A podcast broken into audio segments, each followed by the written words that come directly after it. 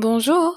Welcome, ladies and gentlemen. Fasten up your seatbelt and enjoy this journey into Mia's world with Lamia Norbay.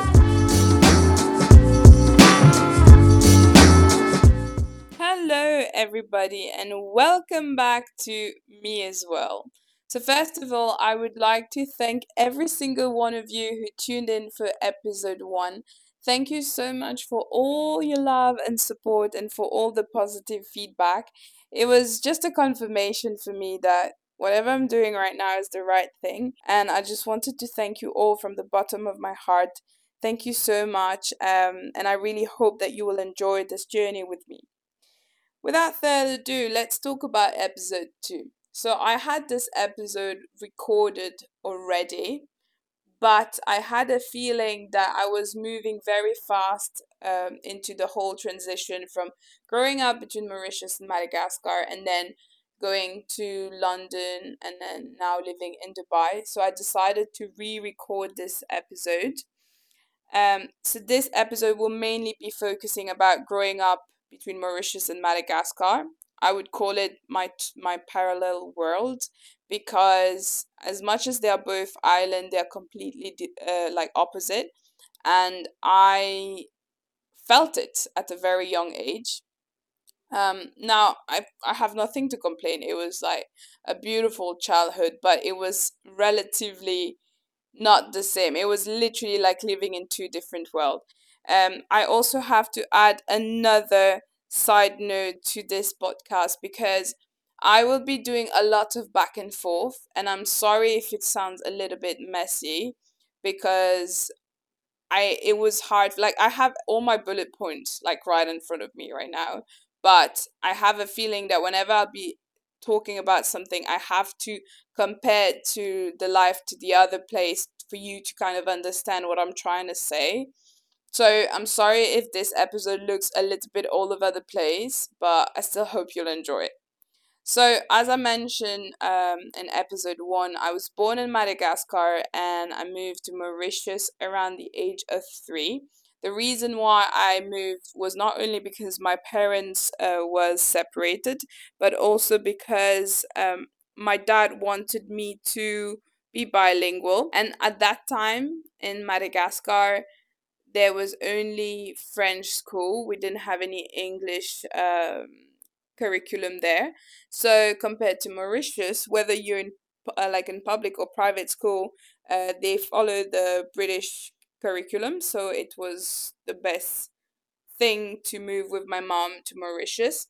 So I moved there at the age of three. I was honestly I didn't don't have much memories as a kid all I remember is that our first house was like this old colonial house where you enter and there was this huge fountain and it was such a huge yard and there was like a lot of trees and flowers. So i would spend literally all my days and all my my time there. Um i was also a shy kid.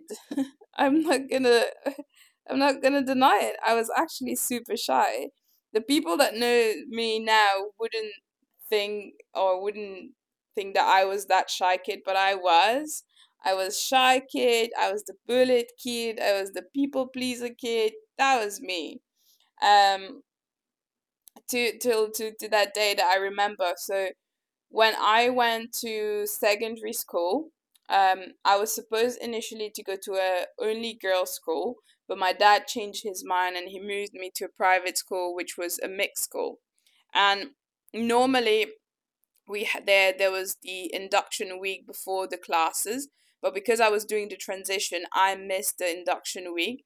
So I went straight away to the week when classes would start. And my first class was math class. And I was sat literally next to a guy and I was so scared. Poor him. He was just trying to help me. And he was passing over like two copybooks, and he was like, This copybook is for homework, and this one is for classwork. I was so shy that I literally snatched the, the copybook off his hand um because I was just so afraid like not even like I couldn't even look at him in his eye that's how shy I was I was also that kid that at the beginning um, because I didn't know anyone and I was scared to kind of get around with everyone, and my English was not the best. So I was having my like my my lunch at either at the reception or I would go in the bathroom and I wouldn't even go to the school canteen because I was so scared of the kids around. Um, but yeah, that that was a time. That was a time. I was that kid. And then I think over time I started to kind of build my confidence, started to get along with everyone. And also, so in the system in Mauritius, so you start with Form 1, Form 2, Form 3 up to Form 7, which is the last year of secondary school. So when I moved from Form 1 to Form 2, I had a warning from uh, the principal saying that uh, my English was quite weak. And if I didn't improve that, I would have to do my Form 1 again. So my mom did put a lot of pressure on me to make sure that this didn't happen. I mean, not the bad pressure, but like she really pushed me into getting better uh, with my English, which meant reading English book, watching everything in English, speaking to people in English, and obviously I'd have to communicate with people at school and speak with them in English. So that's how I improved my English and I passed my form 2. I didn't have to go back to form 1. But yeah, that was one of the experience that I had. Then when I started to get friends, I believe I was a big people pleaser because I didn't want to offend anyone. I was always scared of kind of saying what I thought or what was on my mind because I didn't want to lose my friends. So I would just say yes to everyone. Whatever they would say, I'd be like, yes, no problem. Uh, I would be that kid, for example, if outside school, uh, I sent a message to to my friend and they didn't reply to me, I would start overthinking. Oh my god, what did I do? Did I do something wrong?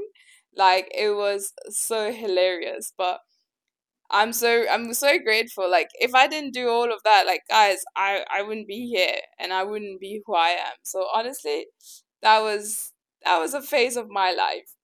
But apart from having the opportunity to learn and speak English and now being bilingual, um, one of the beauty of living in Mauritius was the diverse uh, cultures that we have over there we celebrate literally every cultures.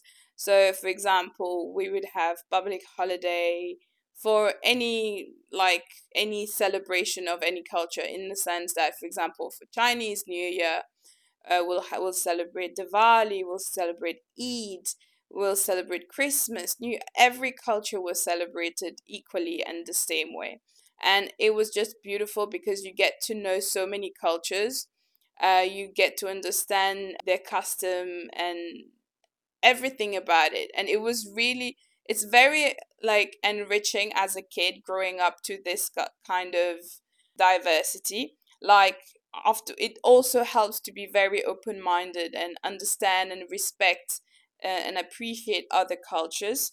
So that was beautiful honestly. For example for Diwali even if like if you had friends if you had neighbors or like family whatsoever who would celebrate it they will all make those little boxes full of indian sweet and then they will come to yours and and drop it. It was just so beautiful. Plus on top of that whenever there was a celebration it meant public holidays for us which means we didn't have school and i was happy. But yeah that was mainly like the whole living in in mauritius and during all this time, I was lucky enough to have my mom, who was doing both the job of a mother and a father. Honestly, she is my superwoman. She's a single mother who really sacrificed everything for me. Um, because at the very beginning, when we moved to Mauritius, my dad's financial situation was not the best. So he could not uh, come and visit me often. So he would come only once every year for my birthday until until I think I was like probably around seven ish, where his financial um, status started to get a little bit better. So then we'll we'll start doing like family trip where I would go to France, we'll go to Malaysia, Hong Kong, Thailand, and all of that. And then afterwards, when my life actually took a turn, was when I was approximately anywhere between the age of nine ish, I would say. So between Mauritius and Madagascar, if you want to travel, you can use Air Mauritius Airline, which is a direct flight. It's an, an hour 30 flight from Mauritius to go to Madagascar. Um, I don't know if the terms is, is the same for every airlines, but basically, when you're an underage kid, they have this category they call uh, the UM passenger. So what it meant is basically we had that pouch. I still remember that pouch I have so many of them back in Mauritius. Um, so that pouch you would put your passport, you put all your documents in, and then you put it across your neck. You'll hang it there, and then my mom would drop me at the airport and help me with the checking of the luggage. Um, and then a cabin crew will come pick me up and bring me inside. I will say goodbye to my mom. Um, they will help me do all the formalities in the plane, make sure I'm fed, um, then we'll land in Madagascar. Another cabin crew will come, pick me up, uh, collect my luggage, and drop me to my dad. And that's where life kind of took a turn for me, to be honest, because um, I just remembered for me as a kid at that time, I was just so excited to see my dad.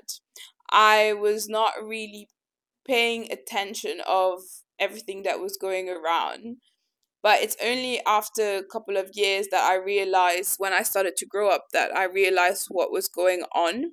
So I just remembered the first time my dad came to pick like to pick me up, he held my hand and I mean every time he would come and pick me up, he'd hold my hand and then he would always keep an eye on the luggage until we reached the car. And then when we'll reach the car, he'll pull up all the windows and the car was locked. And at that point you wouldn't think anything like oh it's just like it's just something normal but over there it is a must so when we would then drive on the main road suddenly we'll be stuck in traffic and yes traffic in madagascar is horrible like horrible like dubai is nothing but yeah we'll be stuck in traffic uh, and suddenly you'll see a kid who at that time was maybe my age or even younger with another kid on, on their back, knocking at our window, begging for money, begging for for food. And it, it I remember that that really hit me. Then as I was looking outside, I would see people on the street, like sleeping on the street, living on the street.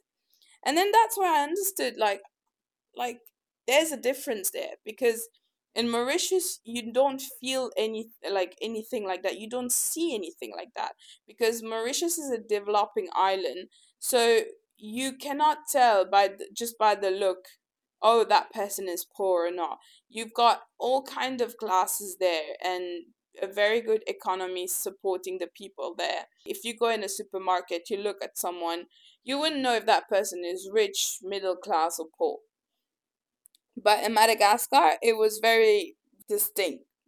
There's either high class or low class. You're either rich or you're poor. Um, and being rich didn't mean that you had millions. Being rich meant you had a roof over your head, you could provide for your family, you could have, like, your family is having food, you're wearing nice clothes or, like, decent clothes, then you're considered as rich. And that is due because of the economy in Madagascar. Now, here we're gonna start with the back and forth, guys, giving you already a heads up. So, in Mauritius, my mom always gave me a very simple life, as in, she would show me from the very young age how to like do my bed, enjoy the like when we would struggle financially she would literally make something out of a can of tuna taste better than a fine dining restaurant food. Um, when we would struggle, she would come, she would call me, and then she, you know, when I was a kid, I had that um that little globe. From a Smarties uh, suite that I had where you can put your money in. She'll come in and she'll tell me, "Oh, it's time to open now." To count all the little savings that we had to be able to buy some food for us. Um, but she made it always fun. She showed me that when I wake up in the morning, I needed to do my bed. And then I had, to, when I finished eating, I needed to wash my dishes. Uh, on Saturdays, we would put the music on, uh, we'll clean outside, dance, and we'll just enjoy the simple life. And it was honestly one of the best memories I have uh, from being a child and the memories I have with my mom. Compared to Madagascar was the complete opposite. So when I reached home, uh, my dad's home at that time, my dad was single. Uh, we have someone. I don't want to call her a maid because she's clearly not a maid to me. She was here ever since, uh, even before my my dad even met my mom, and she took care of my dad, of the household, of um, food, of cooking, of everything and she saw me as a kid uh, but again i moved to mauritius so i didn't see her and i still remember when i saw her her name is josephine and i still remember when i saw her i just knew i was safe i just knew that she would take care of me and she is literally my second mother and i truly think she made my experience in madagascar so much better because she was always around. Um, and she always made sure that I didn't feel alone. And the the difference was here. So, for example, in in Madagascar, I would wake up in the morning. Um, I would go have breakfast. By the time I'm done with breakfast, I come back to my room. My room was clean. My clothes was on the bed, and I literally didn't have to do anything. Um, and then I would go to my dad's office. So at that time, my dad's business was getting better, but um, he was still like I would say the very beginning of his career. So his office at that time was a warehouse. He he works in textile, so we had like those big roll of textile piled up all together in the warehouse. And one of the, the best way I love spending my time was just going in that warehouse and then jumping from one role to another and then playing with all the employees or uh, during the break of the employees we would go outside and play football. This is how i love spending my time as a kid. It was always trying to do something outside and doing some kind of activities. And um, my dad would bring me like to a lot of like luxury places, like what we would call luxury there. And the food in Madagascar, oh my god, guys, it's just the best. Anyway, but then that was a big impact because as much as we would be going out to fancy restaurants and having everything, you would still see these poor people on the street. So I remember there was one day I was in the car and I had like a biscuit in my in in the car and a kid knocked at my window and I didn't have any money to give them. So I asked my aunt at that time, she was with me, and I said, Can I give the kid the biscuit? She was like, Yeah, if you want to. So I put my windows down and I started I, I gave it to the kid and that smile on the kid's face was so cute Eh, like literally it was a little boy and he was like thank you so much thank you so much and i was like oh my lord and then i think that's where i got the little light bulb moment. So then what i would do anytime i would be in madagascar so on mondays wednesdays and fridays i would basically so mondays and wednesdays i would prepare like small packets with like bread rice or biscuits with like milk juice or some fruits and I would stop to a point and I would basically give to people on the street. And then on Fridays, so Josephine and my aunt would help me to kind of uh, prepare big batches of rice and curries. Then we'd go to schools and we'll give them lunch, like provide them with lunch. And that was the most beautiful time I had in Madagascar. Like that was for me the highlight of my childhood because being able to provide for them was just the best feeling ever. Feeling like you're helping someone feeling when you know that smile on their face is just overwhelming because i think we don't realize how lucky we are until you see these people struggling I promise I wouldn't cry, but honestly, it breaks my heart when I see all of all of these people struggling, sleeping underneath bins, and we are lucky to be having a roof over our heads, like having warm clothes. So I that was my way of giving. That was my way of helping out. And I really enjoyed this this memory and I think that helped me to kind of grow up very quickly and kind of be very mature. So one of uh, one of the skill that really I had to pick up was like the adaptation between both countries. Like Mauritius and Madagascar are very different, and I quickly had to learn how to adapt to both island. Um, Mauritius, like I said, was a simple life where I would be able to wear shorts and uh, we would go for picnic at the beach with my mom and my mom's family. We'll listen to the traditional sega, we'll dance, and my family will be drinking, we'll be like partying, we'll be having good time all together. Very easygoing, nothing crazy. But in Madagascar, it was very very different. And mainly as my dad's financial status started to grow and like his career started to grow we now had a name in the society. So i had to behave a certain way. I was not allowed to do certain things because they would speak about my dad or our family and also, another event that happened that really caught me by surprise was one time when I went for my holidays in Madagascar. I learned that my dad was getting married. He presented me this woman and said that this would be the woman he will be marrying and that she will be my stepmom.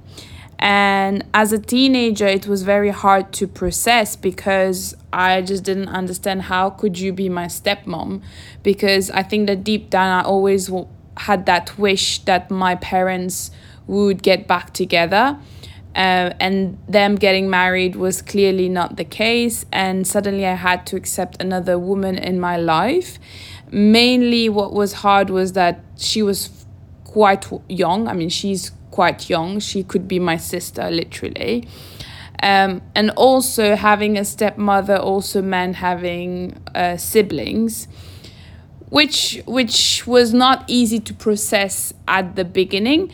So all of this made it very hard for me, and I quickly had to adapt to all this situation. And yet, that was not the only thing that happened in Madagascar. So at the age of 16, I met my first boyfriend. We were together for seven years, and he was based in Madagascar. Um, so having a boyfriend living in Madagascar and I was studying in Mauritius was not easy because uh, we would be basically having a long distance relationship. And at the beginning, when uh, we first started dating, it was very hard to even meet each other because of my dad's uh, status status sorry in the society. Uh, we couldn't at the beginning we couldn't even go out only just us both. We always had to make sure that someone was with us. Um, and then over time when we started to go on proper dates uh, it only had to be during the day we were not allowed to sleep at each other's house. And um, also over time we were just able to go for only dinner but with uh, like um, how do you say that in english? Hold on. Like uh, a curfew with a curfew time that's the word Um, so yeah, it was very it, it was very hard because in Maur- in Mauritius I didn't have to worry about what society would think about me, but in Madagascar I always had to make sure that I was always doing the right thing, what was considered right per the society, because otherwise, like I mentioned, we would we would be judged. So it was very hard growing up like this. Um, also, a side note, as you can tell from the voice change, my mic died, so I had to record the rest of, I mean, that part of the podcast with no mic. Apologies, little technical difficulties here. I'm still um, beginner at this, a little nervous in podcast, so excuse me. But we'll, we'll be tuning in in a second with the mic again on. So, another thing that did impact me, like my social life was very hard because so when I was in Mauritius, um, I had a lot of friends, but it was very complicated to to kind of make them understand that listen guys i can't have sleepovers. My first sleepover to my best friend's house was when i was 17 because she was turning 18 and my dad then allowed me to stay over at hers. Otherwise i was never allowed to sleep over to my friend's house. Um even when you know when you're at i think i was around the age of 16 and like all my friends started to go out to nightclub and i wanted to go as well. Um i asked my mom but my mom knew that if we had to tell that my dad it was a big no so she would basically rent out like a bungalow so in mauritius we call it like campement you've got those like apartments or those houses close to the beach that you can rent for like on a like for a weekend or a daily basis. So she would rent them out for like Friday, Saturday, Sunday. And then Friday after school we would go there. And then at midnight my mom would like with would go there with some of my friends, obviously. Then my mom would say to me, like, let's get ready, let's go to the nightclub. She would be with me. She'll be with us. She'll be chilling at the bar, sipping on her whiskey and I'll be there dancing, partying, drinking with my friends, and she wouldn't say anything. She'll be like, enjoy. Whenever you're ready to go home, just let me know and I'll bring you home. That's it. But she was there. That's how cool my mom was. But I never felt like oppressed that, ooh, my mom's there because she allowed me to be who I was. And I think she really wanted to kind of discover myself. And this is why she kind of also signed me up to so many activities. Like I did tennis, I did freaking um school like school drama you call it like you know the theater classes i did contemporary dance but because of that shyness i had i think i I, I dropped out from everything after a couple of months. The only thing I did for was contemporary dancing because I truly enjoyed dancing. So uh, that was the only thing that I kept doing but yeah it was always very hard and in madagascar having friends was so hard because they were completely different their mindset was different to mine and and to even my friends in in Mauritius so it was always very complicated to kind of like to get around all of this um and I think that did hurt me a lot and to a point where I was resenting my parents because I had to go through that. Um, I didn't have a choice. Like, if I wanted to see my dad, I had to go to Madagascar. And then I didn't have a choice. I had to come back to Mauritius because school started. So there was some kind of resentment. And it also then linked up to some identity crisis because that was the like as I was growing up, I was like, who the heck I am? Like, am I the girl who's in Mauritius? Am I the girl who's in Madagascar? Like it was very, very hard. But despite all, I truly think that having this two distinct lifestyle did help me today. Like I know the beauty of the simple life that I had in Mauritius. I enjoyed every simple things and it really brings me a lot of happiness my dad showed me luxurious lifestyle always made sure like i had everything i wanted financially i'd say uh, going driving in the best cars, going to the best restaurant. Uh, my uncles were big show off, so I know all about the showing off lifestyle. I've seen that, done that, didn't like that. Um, realized that was not my world at all. So yeah, it it it was quite different, but I'm glad I went through both.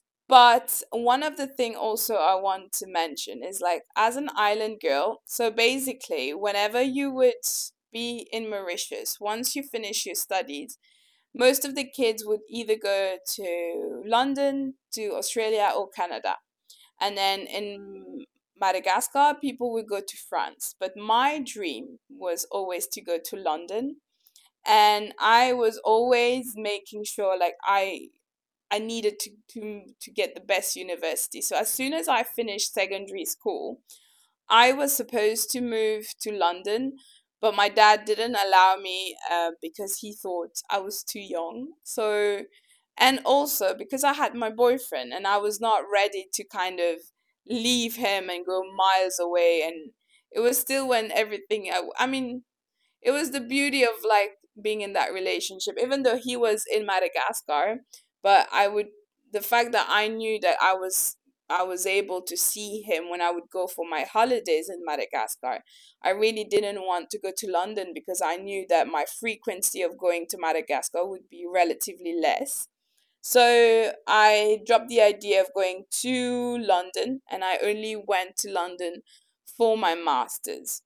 So as I knew that I was going to stay for in Mauritius for my undergrad, I decided to go to Middlesex University, apply there because what the advantage of being of in Middlesex University is that they had a branch in the UK, in the UAE, and in Malta, and as long as you kept um, a good grade, you were able to do to transfer between campus. And I thought that whenever I would be ready, I would be able to move to London because London was always at the back of my head. So this was relatively a turning point for me because this is where I started to open up and come out of my shell. But for this, I'll keep it for the next episode. I think I've talked enough about growing up between Mauritius. Just for a quick summary, um, the pros and cons, I would say, of living and growing up between two different islands. So let's talk about the pros. Um, I would say for me, first of all, was the advantage of being bilingual. Second of all, uh, the educational factor that I had there. I was in one of the best uh, schools, best university. Uh, third of all would be the culture diversity, which was absolutely beautiful because it really broadened my perspective on cultures and life in general. Third of uh, fourth of all sorry it was able to work on on adaptation and adapt very quickly and getting used to change. Now don't get me wrong i still hate change. I'm a creature of habit but let's say i deal with change way more easier now than i used to before. Um, it also raised awareness to me uh, in terms of helping people, helping out for uh, looking out for others, uh, and also being grateful for what I have because despite everything, I consider myself being quite blessed and I'm very thankful for that. But I still had to grow up very quickly. Now, in terms of cons, I would say that instability of lifestyle, of uh, of because of that big difference, it was very hard for me to kind of know who I really was, which kind of then led into some kind of identity crisis. Because again, I didn't know who I was. Is Lamia the girl in Mauritius? Is Lamia the girl in Madagascar? Or is Lamia a little bit of both? But that question, I will answer it when I will be speaking about London, because that's where I think I started to understand who I was. And then there was also some resentment at the beginning. Uh, I mean, at some point about my parents, even though now when I take a step back, I'm honestly grateful and thankful for everything that my parents did. My mom, she's a super woman. Um, she gave up her whole life to make sure that she was here for me and she was able to give me all the support I needed as a mother and as a father. My dad helped me financially to make sure that I always had the best education or anything that was good for me to to grow up basically give like which gave me a very good background but in general i would say i'm still very blessed because I would say there's not a lot of kid that is able to travel like the amount of time I've traveled between Mauritius and Madagascar. I know people who never stepped in a plane. And I was stepping in that plane every single like every free month or if there was a small weekend like break my dad could pay the ticket, I would be there in Madagascar. So for that I am truly truly blessed and grateful um, in general, I would say yes, it was hard. It was not easy, but this whole experience made me who I am today. And it kind of helped me as well moving to London, which I'll be tackling in the next episode. So I guess that's mainly the main points I want to point out. There are a few points that I want to add on, which was mainly about uh, my relationship in terms of food, binge eating, anorexia, etc. But I will keep this for another time and for another episode because otherwise I'll never finish this episode, guys. But yeah, I really hope you guys enjoyed this episode. I'm sorry for the messy back and forth, but I truly hope that you understood my point and understood what I was trying to put out there. Again, any feedback are welcome. Uh, thank you all for listening all the way till now. It really means a lot, and I truly hope that you enjoy this episode. So, on that note, I'm going to love you and leave you. I'll see you in the next one. Bye.